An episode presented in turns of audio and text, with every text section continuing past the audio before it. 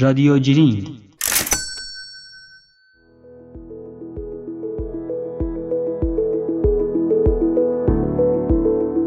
سلام و درود به شما دوستان عزیزم و شنوندگان گرامی. امیدوارم که حال دلتون عالی باشه و روزهای فوق‌العاده‌ای رو سپری کرده باشید.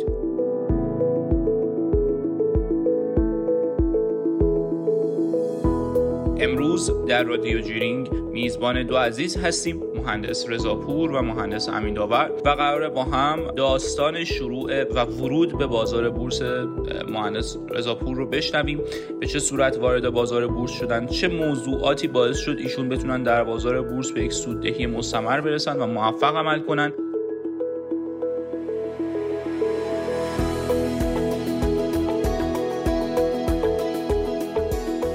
و در پادکست دوم، یعنی پارت دوم از این پادکست، احتمالاً بحثمون این خواهد بود که بورس در 6 ماهه بعدی به چه سمت و سوی خواهد رفت و چه اتفاقی احتمالاً خواهد افتاد و چه موضوعاتی میتونن باعث مثبت شدن بازار بشن و تقویت کنن بازار رو و چه موضوعاتی برای بازار به عنوان یک تهدید شناخته میشن. حتما همراه من باشید در این پادکست، چون بسیار بسیار جذابه و پر از نکات و تجربیه که قطعاً میتونه به هر یک از ما کمک کنه.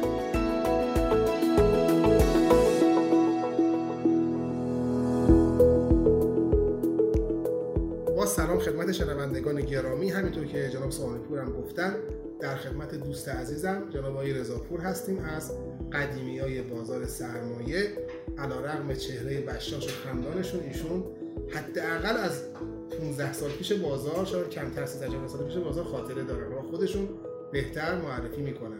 در خدمت جناب رضاپور سلام عرض می‌کنم خدمت شما و بینندگان محترم.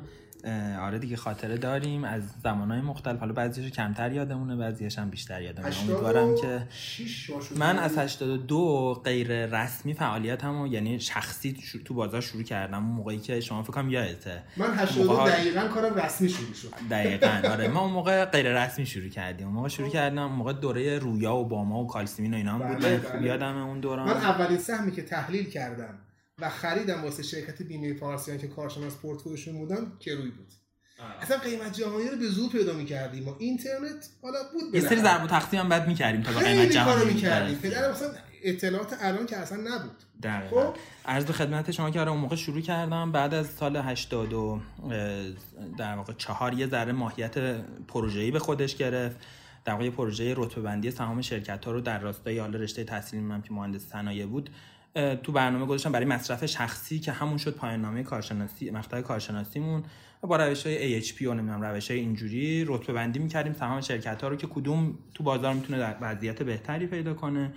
این پروژه توی وبسایت ایران تحلیل اون موقع که حالا اسمش بورس بیس 4 شده، برای اولین بار تو قالب رتبه بندی سهام شرکت‌ها شروع کرد. از سال فکر کنم همون 86 به انتشار. منم خب اونجا نقش کارشناس داشتم و کمک میکردم، به مرور مدیر اجرایی در واقع ایران تحلیل بودم و از اونجا دیگه کار رسمی من یه جورایی از ایران تحلیل که همون بورس بیچاره سابق باشه شکل گرفت و بعد از اونم که دیگه تو جاهای مختلف کارگزاری‌های مختلف و همفکران شدیم. آره همفکران راه افتاد و اون آذراب اون وقته که شما پیداش کردین. من اولین صحبتی که با شما کردم خودیات هست یا نه، در مورد آذراب به زنگ زدم که با هم صحبت کردیم.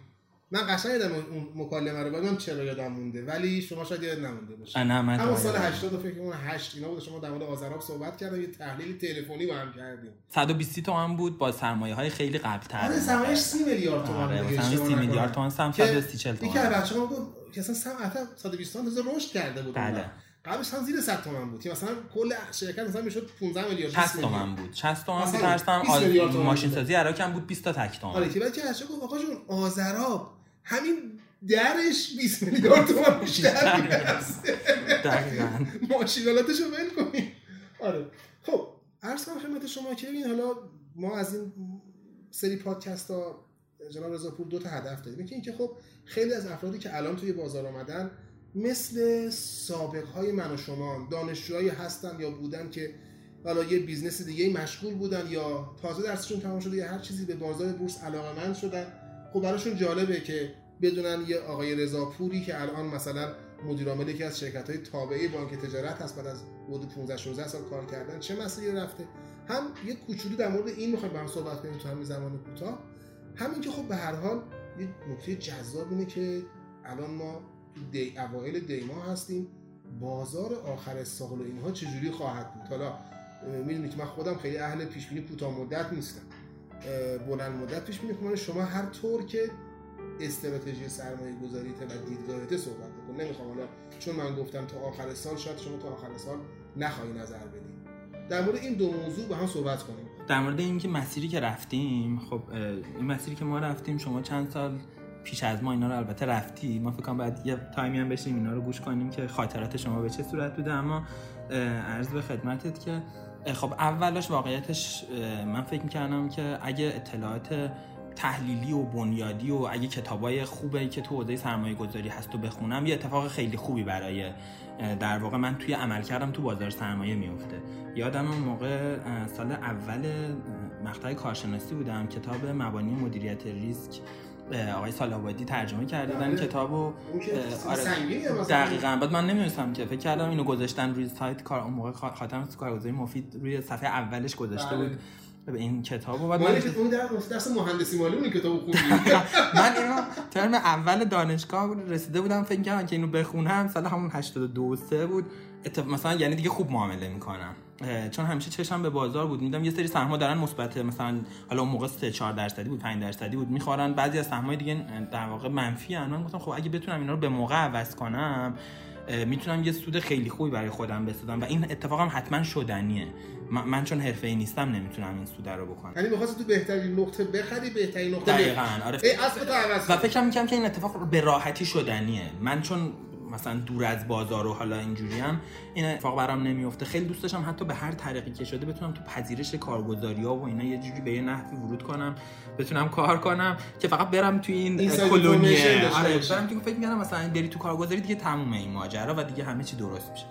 بعد کنارش هم که کتابای میگم مبانی مهندسی مالی رو نشستم میخونم، توش آربیتراژ و سوآپ و آره حتی علالم نمیخوره بعد یادم آپشنا رو اون تو توضیح میداد، بعد من اینا رو میخوندم، خیلی سخت بود دیگه. بعد رب مثلا مدلای قیمت‌گذاریشون که اصلا خودم می‌خواستم ریاضیاتش خیلی سنگینه، اصلا حرفم دقیقاً همین بود. میخوندم بعد مثلا می‌دیدم که نوشته مثلا روش مثلا قیمت‌گذاری، مثلا این مثلا آربیتراژ و سوآپ ها رو مثلا روش صحبت کرده بود و آپشنا رو. اون توش بیشتر راجع به این چیزا بود چون ابزارهای مدیریتی که دیگه دقیقاً. بعد وقتی اینا رو می‌خوندم بعد می‌گفتم خدایا چرا تو فرمول چیز اون فرمول بلک شورز مرتون میگه اصلا یه روز موبایل گرفت خداست. بعد منم مثلا اینا رو می‌خوندم، گفتم پس چرا اینا رو من مثلا تو روزنامه‌های مثلا اقتصادی رو می‌خونم، مثلا سایت‌های بورسی رو می‌خونم. موقع یادت باشه فروما بود و چند تا اینجوری بود دیگه، روزنامه دنیای اقتصاد. دقیقاً. بعد اینا رو می‌شستم می‌خوندم و حتی قسمت بورس خبرگزاری فارس اون موقع خیلی اکتیوترین قسمت اطلاع رسانی اینجا بود دیگه. میشستم میخونم من خدای اصلا اینا راجبش نیستی چه. واسه گفتم ببین پس من اینا رو یاد بعد بگیرم. بعد یادم یه سری سوال تهیه کرده بودم، رفتم پیش کارگزاری که باش کار می‌کردم، گفتم آقا مثلا میشه اینا رو توضیح بدید؟ بعد این خوند گفت اینا که اصلا میگی اصلا ما تو بورس نداریم اینا رو. گفتم نه اینا اینجوریه میگن اینا تو بورس هست. گفت نه اینا من واقعا با اینا آشنایی حتی ندارم، نه که داری تعریف می‌کنی. بعد منظور خیلی علاقه‌مند و پیگیر بودم که اینا رو یادم که تو مدیریت مالی توی کتابای ما در واقع کتابای الزامی رشته مهندسی صنایع تو مقطع کارشناسی نیست. اصلا فکر نمی‌کنم باشه مدیریت مالی. نه اختیاریه. آره جدا درس اختیاریه. بعد در کد مهندسی میتونه تدریس نمیشه که دیگه اصلا میخواد واقعا مالی چی باشه. آره منم دانشگاهمون نداشت اتفاقا. ولی من کتابا رو گرفته بودم چون احساس می‌کردم آقا اینا رو بعد بخونیم دیگه. بعدم به خصوص پایان‌نامه و اینا هم چون بعداً رو همین موضوعا تعریف کرده بودم، مثلا اول دوست داشتم خیلی. کتاب مدیریت مالی آقای تهرانی بود، سیاهه. آره اون نشسته بودم خونده بودم. بعد یه کتاب مدیریت سرمایه گذاری بود که توش مارکوویتز و اینا رو توضیح داده بود، اینا دیگه ذره یادم رفته. بعد اینا رو می‌شستم می‌خوندم خیلی هم با علاقه، چون مصرف شخصی برام داشت. فکر می‌کردم اینا رو بخونم، یعنی زدم تو هدف. بعد خب اینا رو میخوندم و بعدش تأثیری هم تو عملکردم تو بازار واقعیتش نداشت، فقط دیدم و بازتر میکرد که آقا مثلا باید همون تخم مرغ رو توی سبد نذاریم، یعنی همون چیزی که از اون اولم میشیدیم و تو اینم خب تاکید شد، فقط روش‌های علمی و انحراف معیار و اینا رو حساب کتاب میکرد که خب خیلی دوست داشتم بشنم برای خودم اینا رو انجام بدم. اینا خوبی ولی این فایده نداره. بعد آره اتفاقا چند وقت پیش دیدم که کامیارم تو کام پارسال پیارسا و یستی نوشته بود راجع به مسیری که خودش رفته بود. منظورشون از کامیار آقای کامیار فراهانیه که حالا ما بهشون میگیم کامیار. از اونم دیدم یه خاطره راجع به موضوع نوشته بود که هی مثلا دنبال سود گرفتن با این کارا، بعدم نه اصلا این مسیر این داستانا نیست، واقعا اینا فقط دید میده به آدم. چون خیلی‌ها می‌بینم که دنبال این کلاس‌های حالا تو کلاس‌های بورسی خیلی هی دوست دارن فقط هی کلاس برن، هی کلاس میرن کلاس بعدی، حالا کلاس بعدی خیلی خوبه دید میدن، ولی باید همه حالا توجه داشتن. یعنی من به این نتیجه رسیدم که آقا اینا مسیر خوب معامله کردن لزوما نیست، اینا فقط یه مقدار تا یه حدی آدمو آگاه میکنن که تو تصمیم گیریاش یه سری ملاحظات رو در نظر بگیره. باید بدونی بالاخره گاز کجاست، ترمز کجاست، یه جای گاز ترمز فشار ندی، اما تا پشت فرمون نشینی فایده نداره. و ممکنه خودت مثلا همه اینا رو بخونی و عملکرد خیلی بدی تو بازار داشته باشی که نمونه‌اش هم فکر کنم خیلی داریم، یعنی مدیران سرمایه‌گذاری که علمی خیلی شاید وضعیت خوبی داشته باشن اما تو بازار عملکرد معاملاتی خوبی ندارن. که ازشون می‌بینی معمولا سوابق و واقعا با سوادن و واقعا با دانشن، یعنی من خودم چون توی دوستان نزدیک خودم میشناسم. اصلا من به اونا میگم دانش آکادمیک، حالا میخوام چون اسم نبردیم خود به خود توهین به کسی نمیشه، نه اصلا برای عزیزان دانش آکادمیک دارن، صرفا دانش آکادمیک دارن. حالا به مرور احتمالاً حالا درگیری بازارم آته یه ذره من خودم به این نتیجه رسیدم که بازار شمی هم واقعا هست، یعنی یه بخشی از ماجرا حالا اون بحثای مالی رفتاری که دقیقاً یه ذره شو تو قالب مالی رفتاری یاد گرفتیم، یعنی حالا به صورت نانوشته یا حالا من خودم کتاب اینجوری هم زیاد میخونم، کتابایی که ماهیت روانشناسی بازار داره چون اونم دوست دارم. شما یه کتابی نوشته بودی در زمینه کتاب چیزه سهام عادی با سود غیر عادی، ترجمه کردن فیلیپ فیشر نوشته. خب بالاخره شما زحمت ترجمه‌اش کشیدید به ما رسید. فیلیپ فیشر مثلا بشم و 20 سالیه نمیبینم. باشه که اصلا نفسی میفهمید. تو ایران بالاخره شما الان یکی خیلی دور نیستی. عرض خدمت شما که آره اینا هم چون خودم خیلی علاقه‌مندم و میخونم به این نتیجه رسیدم که واقعا اون قسمت شمه مهمتر از اون تخصص تو حوزه تحلیل بنیادی یا تخصص تو حوزه تحلیل تکنیکاله. و بعد به مرور یه چیزی که به نظرم خیلی مهم بود و تغییر کرد این بود که چون فرآیند رو پرسیدی، نوع نگاه ما به بازار وقتی که خودمون اونور صرفا نشستیم به عنوان معامله‌گر داریم معامله میکنیم و وقتی به مرور میایم تو قسمتی که به یه نحوی با ناشران هم در ارتباطن و تو جایگاه ناشران هم هست یا باشون معامله ای داری یا باشون طرف حساب هستی، میبینی که زاویه دید بازار خیلی متفاوته. یعنی من خودم شرکت قبلی که بودیم چون با یکی دو تا از شرکت‌های بورسی آره تو تتا که بودیم اونجا با چند تا از شرکت‌هایی که بورسی بودن خب توافقاتی داشتیم، من گروه‌های سهامدارای این شرکت‌ها دارن دنبال می‌کردم، می‌دیدم که مثلا یه چیزایی رو از ما می‌نویسن که آقا مثلا این شرکت فلان کارو فلان قرارداد و بسته رفته این کارو کرده اونو اونجوری کرده، بعد لیدر اون گروه مثلا استاد مثلا فلانی داشت میگفت همه دست مرسی که هستی فلان، بعد اصلا من نگاه می‌کردم گفتم اصلا توان همچین کاری نداریم. یعنی بعدم خب واقعیتش برای خودم آموزنده بود از این جهت که ببین ما خودمون مثلا 2 سال پیش 1 سال پیش 6 ماه پیش داشتیم به حرف همین کسایی که لیدرایی هستن که تو این کانال‌ها و گروهان، نمیگیم اشتباه میگن، میخوام بگم اینا هم خطا دارن چون ممکنه منشأ خبر و اطلاعاتشون منشأ درستی نباشه. بیرو دعواسی اگر مثلا من سهم فولاد مبارکی خریده باشم هر خبر خوبی از فولاد مبارکی بیاد بولدش رو آسمون میبرمش. یه خاطره میگم من حالا آقای رضاپور بعد بگم سال همون 83 بوده اشتباه نکنم تراکتور سازی که از سهمای خیلی گل بازار بود تایرای خودمون خاطرم هست، بعد تایران می‌خریدیم تایران این میشه اون میشه آخرش هیچی نشد. یه باری که هشتر زایزم گفتش که امین داور تایران میخواد هواپیما بسازیم گفتم یه آقا هست هواپیما نگه تایران تکنولوژی شبیه همه خود سهام باش شروع کرد واقعا خیلی هم بود آقا همه بازار آقا میخواد هواپیما بسازه اینا، ما شاید میخواد اصلا هواپیمای مثلا چه میدونم 2 نفره چیزی ولی هواپیمای چیزی که نمیتونه بسازه که هواپیمای ایرباسه. خلاصش رو تحقیق کردن تاش اینجوری در اومد که تراکتور سازی میخواسته دقیقاً یه خط سمپاش سازی میخواسته نه تا هواپیما سازی میخواسته هواپیماها رو بیاره روشون سمپاش نصب کنه. 2 تا دونه هواپیما خریده بوده به عنوان مدل نمونه اینا رو تو انبارش یه طرف دیده بوده گفته میخواد هواپیما بسازه. همین شایعه چیده بوده. همه اثر همین بود که من خودم فهمیدم آقا اون مدلی که چند سال پیش نگاه می‌کردم شرکت‌ها رو خیلی ساده لوحانه بوده. یعنی واقعا اینو یاد گرفتم چون خودم اینجوری بودم، یعنی خودم خب میشنیدم زود باور میکردم، زود تامین میدادم، خودم مثلا براش سناریو میساختم. خب مثلا هواپیماست، خب آره میتونه، یه چهار تا دلیل خودم براش میساختم، میگفتم منطقیه، یعنی توجیهشو برای خودم درست میکردم، نیاز نبود کسی کمکم کنه خیلی. ولی و بعد خودم بعضی وقتا شاید اشاعه‌اش هم میدادم، یعنی همینا رو یه جایی هم میرفتم همینا رو تعریف میکردم.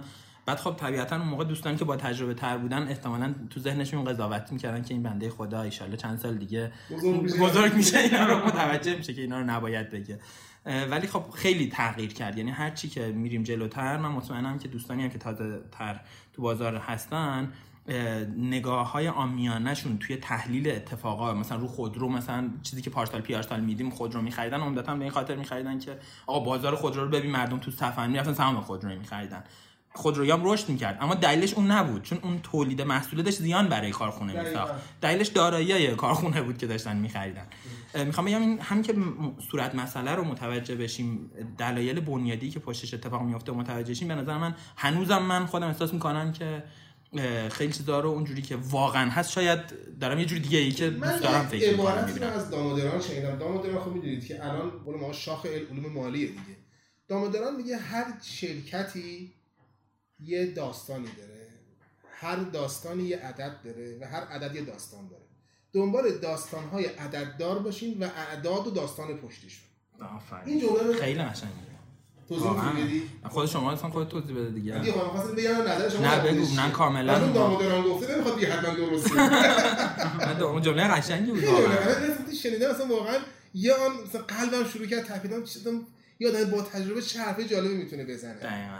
بعد یه چیزی که حالا به نظر من خیلی خوبه و حالا کم هم میبینم اینه که من خودم مثلا شما رو میبینم، خودم میبینم، دوستای دیگر رو میبینم که دائم وقتشون رو درگیر همین خوندن و گزارش ها رو ببینن، تحلیلای بقیه رو ببینن. من شما هر فایل مصاحبه‌ای که داری، فایل صوتی که شما دارید، سایر دوستان و بزرگواران بازار دارم تقریبا میتونم بگم فرصت کنم همه رو گوش میکنن. علتش هم اینه که خب ببینم زاویه دید در واقع سایر اساتیدی که تو بازار هستن این مسئله داره چجوری بهش نگاه میشه. خب حتی فکر کنم گفتگوهای هفتگی هم که ما تلفنی با هم داریم اکثرا شاید شما مخالف اون چیزی که من دارم میگم، من شاید مخالف اون چیزی هستم که شما دارید میگید. سعی میکنم هر هفته به حداقل 200 نفر از دوستان مثل شما زنگ بزنم بپرسم چه خبر. دقیقاً. بعد ما هیچ کدومم برای خودمون نمیاریم که اون چیزی که داریم میگیم من قبول ندارم، چون زنگ نزدی که اصلا دنبال تایید میخواد، فقط اون چی فکر میکنه راجع به اون تحولات بازار، اون سهم، اون تحلیلی که حالا تو بازار پیچیده و خیلی هم خوبه. ولی چیزی که تو بازار من الان میبینم، حالا خودم هم شاید اون موقعی که در واقع تازه شروع کردم کم بود، این بود که خیلی وقت برای این موضوع نمیذاشتیم، یعنی احساس میکردیم که اون فرااعتمادی و اینا که هست، اصلا نه آقا من بلدم، من دیگه مثلا یه سال دو سال تو بازار دارم کار میکنم، دیگه نیازی به این که مثلا تحلیل بنیادی آقای ایکس و ایگرگ رو ببینم یا تحلیل تکنیکال مثلا آقای فلانی که شاید خودش 6 ماه تو بازار مشغول شده باشه دیگه نیازی ندارم. درسته من الان هرچی میریم جلوتر حتی شاگردای خودم رو بیشتر تحلیلاشون رو میخونم، حرفاشون رو با دقت گوش میدم، چون ممکنه تو حرفایی که داره میزنه یه نکته‌ای باشه که اون نکته رو من بهش به دلیل اینکه زاویه دیدم فرق کرده توجه کافی ندارم و از همون محل ممکنه صدمه ببینم. جوونا درسته تجربهشون از ما کمتره، اما وقتی یه ایده‌هایی میدم که واقعا انقلابیه، یعنی من همیشه میگم اون جوانایی که ما پیرمردا رو دست میندازن بیچاره میشن، پیرمردایی هم که خلاصه جوانا رو تحویل نگیرن را به جای نمیبرن. بعد همیشه شروع انرژی اونا باشه با تجربه ما. این خیلی ترکیبش قشنگ میشه. بله، ترکیبش خیلی خوب. پارسال واقعا تو سال 98 من فکر کنم بچه‌هایی که تازه واردتر تو بازار بودن، چون بازار کلا داشت رشد می‌کرد، فکر کنم اونا بازده بیشتری هم گرفتن، چون ما خیلی تمام نمی‌خریدیم، یعنی یه دو تا تلفن می‌زدیم این ور اون ور، یه اتفاقای بعد شرکت رو به گوشم می‌رسید دیگه جرئت نمی‌کردیم بخریم. قبول نکردم بخرم، هنوزم قبول ندارم، پای حرفم هم هستم، آقا گوش جون هر کی خرید درسته اشکال نداره. خب ولی به این درک رسیدیم که ناراحت نیستیم نمی‌خریم دیگه. ولی اون بچه‌ای که خریدش بیشتر از من سود کرده بود، نوش جونش. آره ولی من واقعا من خیلی سهم‌ها رو دیگه چون می‌بینید دو سه تا تلفن میزنم، دو تا صورت مالی نگاه میکنم، نمیخرم چون میدونم که آقا این اتفاقی که دارم میگن خیلی دیگه شایع است، نمیشه. بعد خب میخرم میره مثلا 500% بالا، 600% بالا، میرن بالا میفروشن، شرکت تکذیب میکنه، دوباره میاد یک سوم میشه. ولی خب مهم اینه که من این بازده رو از دست دادم، ولی دیگه یاد گرفتم که بابت این موضوع اصلا دیگه ناراحت نمیشم، چون میگم آقا این تو دامنه ریسک پذیری من. حالا یه سوال جسارتاً، شما گفتید که کتاب میخوندید و کلاس‌های مختلف هم حالا تا حدی میرفتید دنبالش، ولی به اون نتیجه‌ای که می‌خواستید نمی‌رسیدید. اون نتیجه کجاست؟ همین که مثلا من زنگ بزنم با چند تا از دوستام صحبت کنم راجع به بازار، اون نتیجه رو من میده یا پختگی رو ایجاد میکنه یا چه اقدام دیگه‌ای باید انجام بدم؟ هر چی میگذره به نظر من تو بازار فعالیت میکنی، چون هی دامنه ارتباطات تقویت میشه، مرجعایی که بهش داری استناد میکنی و میفهمی آقا کجا بهتر از کجاست، خب کجا دقیق تره، حتی کدوم دوست راجع به کدوم صنعت، راجع به کدوم شرکت حرفای درستری میزنه. خب اینا به مرور دستت میاد که آقا مثلا فلان وبسایت، فلان کانال، فلان شخص راجع به مثلا صنعت فولاد اشراف بهتری داره. من اگه میخوام راجع به فولاد الان مثلا نظرم مثبت شده، تو این مثلا 20 نفری که میخوام برم ازشون یه نظر مشورتی سری بگیرم، وزن بیشتری باید به حرفای فلانی بدم، چون ارتباطات بیشتری داره، اطلاعات بیشتری تو اون صنعت داره، اصلا 2 سال 3 سال داره این نماد همیشه تو واچ لیستشه. خب پس میتونه وزن مشورتی بهتری برای من داشته باشه. اینا به مرور خیلی کمک میکنه.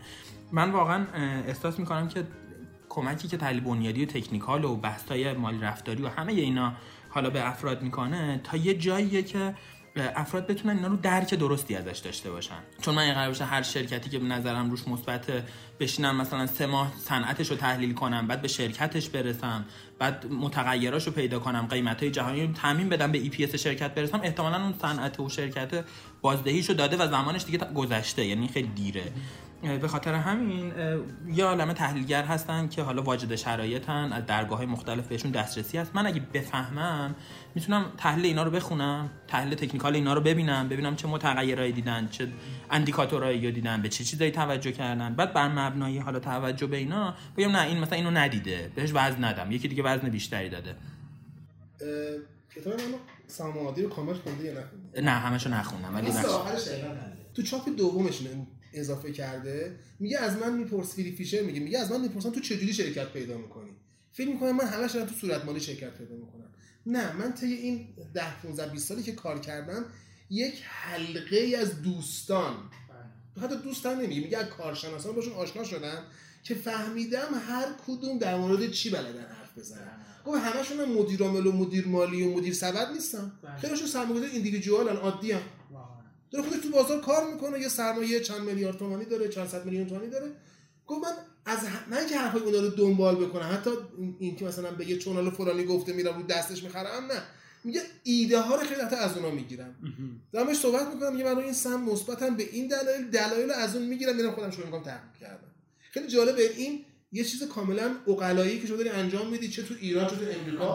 ببین حالا اتفاقا میخوام همینو بگم که این آموزش ها و این کتاب خوندن ها، ببین واقعا همین کتابی که شما زحمتش کشیدی پارسال شما ترجمهش چاپش اومد بیرون، شب عید من یادمه، آره من یادم برام فرستادی. خب مثلا فرض کن من این کتابو به جای اینکه مثلا سال 98 بخونم، خب که تازه هم نرسیده بودم فصلش، مثلا سال 90 میخوندم، خب ببین مدل پیگیری مطالبم قطعا فرق میکرد. یعنی من چیزی که حالا خودم یاد گرفتم اینه که آقا وقت دیدن حرفای افراد پخته تر از خودم باعث میشه اون مسیری که من بعد خودم تجربه کنم یاد بگیرم کوتاه‌تر شه. این جان مطلبه. آره مثلا واقعا همین کتاب فیشر رو واقعا اگه من شاید سال 90 میخونم، 87 میخونم، یه سری دوره‌های آموزشی که اون موقع داشتم میرفتم میگشتم دنبالشون برام نمیرفتم. خب واقعا دیگه چون میدونستم که آقا من که نمیخوام کار خودم تحلیلگری باشه، من کارم میخوام معامله‌گری باشه.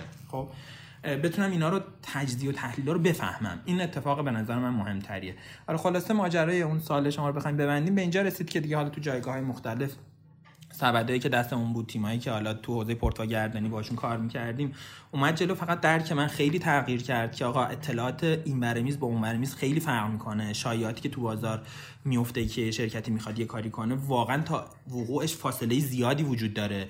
چون هیئت مدیره یه شرکت خیلی راحت مثلا ممکنه ماها روی موضعی مثبت باشه و یه دفعه مثلا تو جلسه یه نفر یه سوالی بپرسه، بگن آ راست میگید، این نکته رو ندیده بودیم، پس فعلا کنسل.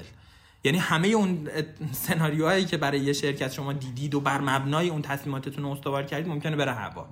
نتیجتا من به این موضوع خیلی حساس‌تر شدم، به نظرم این اثر خیلی مهمی هم بوده و متوجه شدم که باید به جز مسائل حالا روندهای تکنیکالی نمادا، به جز اتفاقات بنیادی نمادا، واقعا از گرایشات مدیران شرکت هم مطلع بشم که آقا اینا چه مقدار جسورانه تصمیم میگیرن، چه مقدار توی اتفاقا و واکنشایی که تو بازار ما دیدیم قوانین جدید بازار رو میذاشتن، بعضی از شرکت‌ها همون روزی که مصوب میشد شفاف‌سازی میذاشتن رو کدال که آقا ما مثلا می‌خوایم فلان کارو کنیم، یعنی خیلی چابک خودشونو وفق میدادن یا اینکه برنامه اعلام میکردن.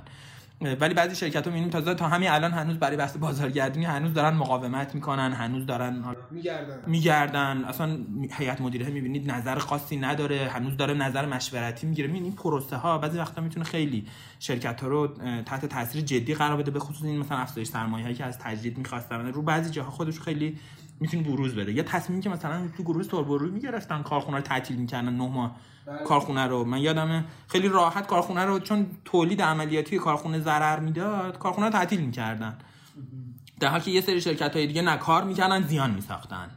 خب این تعطیل میکرد، حقوق دستمزد پرسنل هم با اضافه کاری میداد، هیچ کم نمیومد سر کار.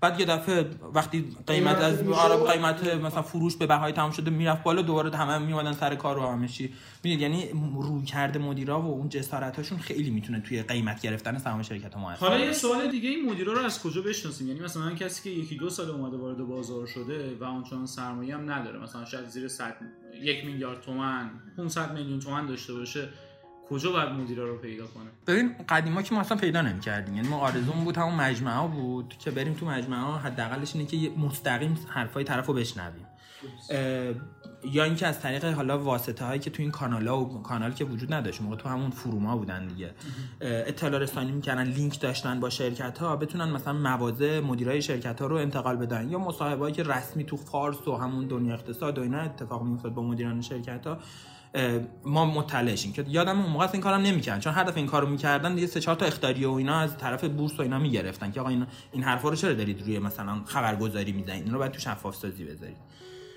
ولی اتفاقی که الان افتاده، من یادم تا چند سال پیش خیلی از مدیرعامل شرکت‌ها تو این گروه‌ها و کانال‌های تلگرامی و واتساپی و حالا روش دیگه وایبری و اینا عضو بودن، خودشون اونر بودن، خودشون ادمینم بودن، خیلی مشارکت فعال داشتن توی گروه ها. خب این فضا اصلا با اون فضا خب طبیعتاً این از این بره بوم افتاد، یعنی دیگه یه چیزایی مثلا بعضی وقت مدیر عامل شرکت میومد خیلی جاها میگفت که اصلا مصوبه هیئت مدیرش هم نداشت، نمیتونستم بگیره، یا مثلا اگه میرفت سازمان روش موضع داشت. خب شرکت میخواست مثلا یه کاری کنه، چون در نهایت تصمیمی که نهادهای مالی و ناشران میگیرن بعد در نهایت به تایید سازمان حسابرس و تایید سازمان بورس برسه. خب خیلی وقت سازمان بورس بنا به ملاحظاتی روی اینا موضع و نقد داشت یا ملاحظاتی داشت، ولی میخوام بگم که اینا خیلی الان در دسترس پذیری به این افراد زیادتر شده. مدیرای شرکتتون گزارش تفسیری‌ها واقعا دیدم حرف میزنن. خب این حرف زدن همون گرایش‌ها رو داره به ما میده که به نظر من خوندن اینا و خوندن گزارش‌های فعالیت هیئت مدیره شرکت‌ها که تو زمان مجمع منتشر میشه و برنامه‌های آتیشون که توی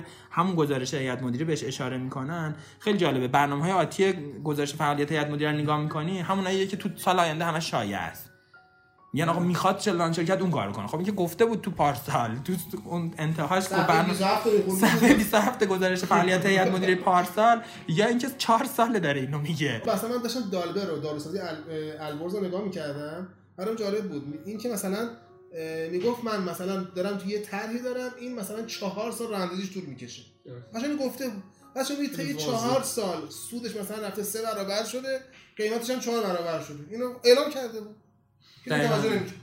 بس خیلی جالبه، یعنی این گزارش تفسیری من بارها اتفاقا گفتم به دوستانمون که اینا رو حتما بخونید، ولی مردم نمیدونم چرا معمولا همه یه ذره تو خوندن به خصوص سختشون شده. دنبال قرصن. بعد یه اتفاق خوبی که الان افتاده تو این رسانه‌های جدید من دیدم، مثلا برنامه‌هایی دارن میذارن، این اتفاقی که توی همین 2-3 ماه اخیر من بیشتر دارم میبینم که مثلا بچهای کارشناس بازار و تحلیلگرا با مدیران شرکت‌ها توی برنامه ویدیویی که حالا به صورت حالا ویدیو کنفرانس یا حالا با هر حالتی است دارن یه گفته سوالاشونو میپرسن، اون داره مدیرای شرکت دارن توضیح میدن، مدیر مالی شرکت، یعنی عین مجمع داره مثلا به صورت میان دوره‌ای مدیران شرکت دارن پاسخ تحلیلی میدن و بسیار آموزنده است و تقریبا مطمئنم که مثلا 80% سرمایه‌گذاری جدید بازار اصلا حوصله حتی شنیدن اینا رو هم ندارن. یعنی من اینو چون به واسطه اینکه شغلم شغل مشاور سرمایه‌گذاری بوده از سال همون 85 و 6 رسمی، خب با آدمای زیادی طرف بودم دیگه، همینجوری تا همین الان خب میبینم اصلا حوصله این که آقا مثلا مدیر عامل شرکت داره حرف میزنه، اصلا حوصله شنیدن حرفای مدیر عامل اون شرکتی که سهامدارشن ندارن. خب اصلا یعنی میگه آقا ببین ول کن چی میگه، آقا من بخرم این سهم رو یا نخرم، ببین تشمی بخرم یا نخرم. دوستای خبرنگار اینجوریه، مثلا صحبت میکنن بعد میگه نمیدونم حالا دیگه ضبط نمیکنن، آقا این سهم رو بخریم یا نه. درسته این آدم گلم کردن بعد آخر میگه چیکار کنم. ببین مثلا تا حدی هم مثلا ممکنه خود ما هم این ویژگی رو داشته باشیم، یعنی دوست داریم ته رو بدونیم، ولی من تو این سالهای اخیر خیلی اتفاقا به اون غیر ته حساس شدم. ببین چرا؟ چون اون مقدمات رو وقتی ببین مثلا ما وقتی به نفر میگیم مثلا اینو بخر، خب ممکنه واقعا همون لحظه که خداحافظی میکنیم یه خبر جدیدی بشنویم بگیم حالا دیگه نباید بخری و حالا بفروشی. اتفاقا اینو برای من خیلی وقت پیش اومده ها، چون مثلا یه مصوبه تو مجلس امروز مثلا مطرح شده، رأی آورده که این میتونه یه دغدغه مهم برای این شرکت و این صنعت باشه، یا نه قیمت‌های جهانی یه دفعه مثلا معدنی یه جا ریخته یا یه چیزی کشف شده خب که قیمت‌های جهانی رو تحت تاثیر قرار میده و نتیجتاً قیمت سهام رو تحت تاثیر قرار میده. ممکن کوتاه مدت باشه، الان 1000 تومن میگه آقا بخرش، میشه 800 تومن بعد میشه 5000 تومن. آفرین. اما اون 1000 تومانی که می‌خرید میشه 800 تومن، حد ضررش فعال میشه، میفروشه. خوشم به من شما میده، میذارمش میفروشه. دقیقاً. خب در حالی که اگه به اون دلایل توجه کنه که ببین چون قیمت جهانی مثلا اینجوری شده، چون توناژ فروش شرکت تحریکه، چون هزینه‌های مالی شرکت داره میاد پایین، چون نمیدونم می‌بینی چون طرح توسعه فلان مثلا تونی فلانش مثلا 6 ماه دیگه به بهره برداری نیست که این اینقدر میتونه سود داشته باشه، یا فلان شرکتشو میخواد بورسی کنه، فلان شرکتشو میخواد. خب اینا رو وقتی میشنوم دیگه به اینا میگم آقا این چونا هر کدومش تغییر کرد میتونه مثبت یا منفی باشه. پس من نسبت به اون حساس میشم. یعنی اگه مثلا متوجه شدم تو حرفای مثلا آیه امین داور که آقا این دلایل رو برای رشد سهم آورد و در نهایت گفت این سهمو به نظر من خریدنیه تو این محدوده، هر کدوم از اینا که تغییر کنه حداقلش اینه که زنگ میزنم میگم ببین آیا امین داور شما که روی نظر مثبت داشتی این دلیلش تغییر کرده، من تحلیل نکردم، شما ممکنه آنالیز حساسیت روی این فاکتورها رو شما داشته باشی، این تأثیری میذاره، ممکنه ایشون بگه نه اصلا هیچ تأثیری نمیذاره این موضوع اصلا. خب میگم خب پس با خیال راحت دوباره میرم میخرم. ولی چون دسترسی به مداوم به تحلیل به در واقع افراد مشاورا و کسایی که نظر میدن نیست، به خاطر همین توصیه در واقع خیلی مطمئن‌تر من اینه که واقعا به اون دلیلا توجه کنن. دوستان عزیزم خیلی خیلی ممنون از این که در قسمت اول پادکست همراه ما بودید، امیدوارم براتون مفید واقع شده باشه. در قسمت و پارت دوم پادکست با جناب مهندس رضاپور و مهندس امین داور راجع به این صحبت خواهیم کرد که در 6 ماه آینده چه اتفاقی برای بازار بورس خواهد افتاد، آیا مثبت خواهد بود یا منفی و چه پارامترهایی رو باید بهش دقت کنیم. پس همراه ما در پادکست دوم باشیم تا 2 روز دیگه این پادکست آپلود میشه براتون و میتونید اون رو بدید. خدا نگهدارتون.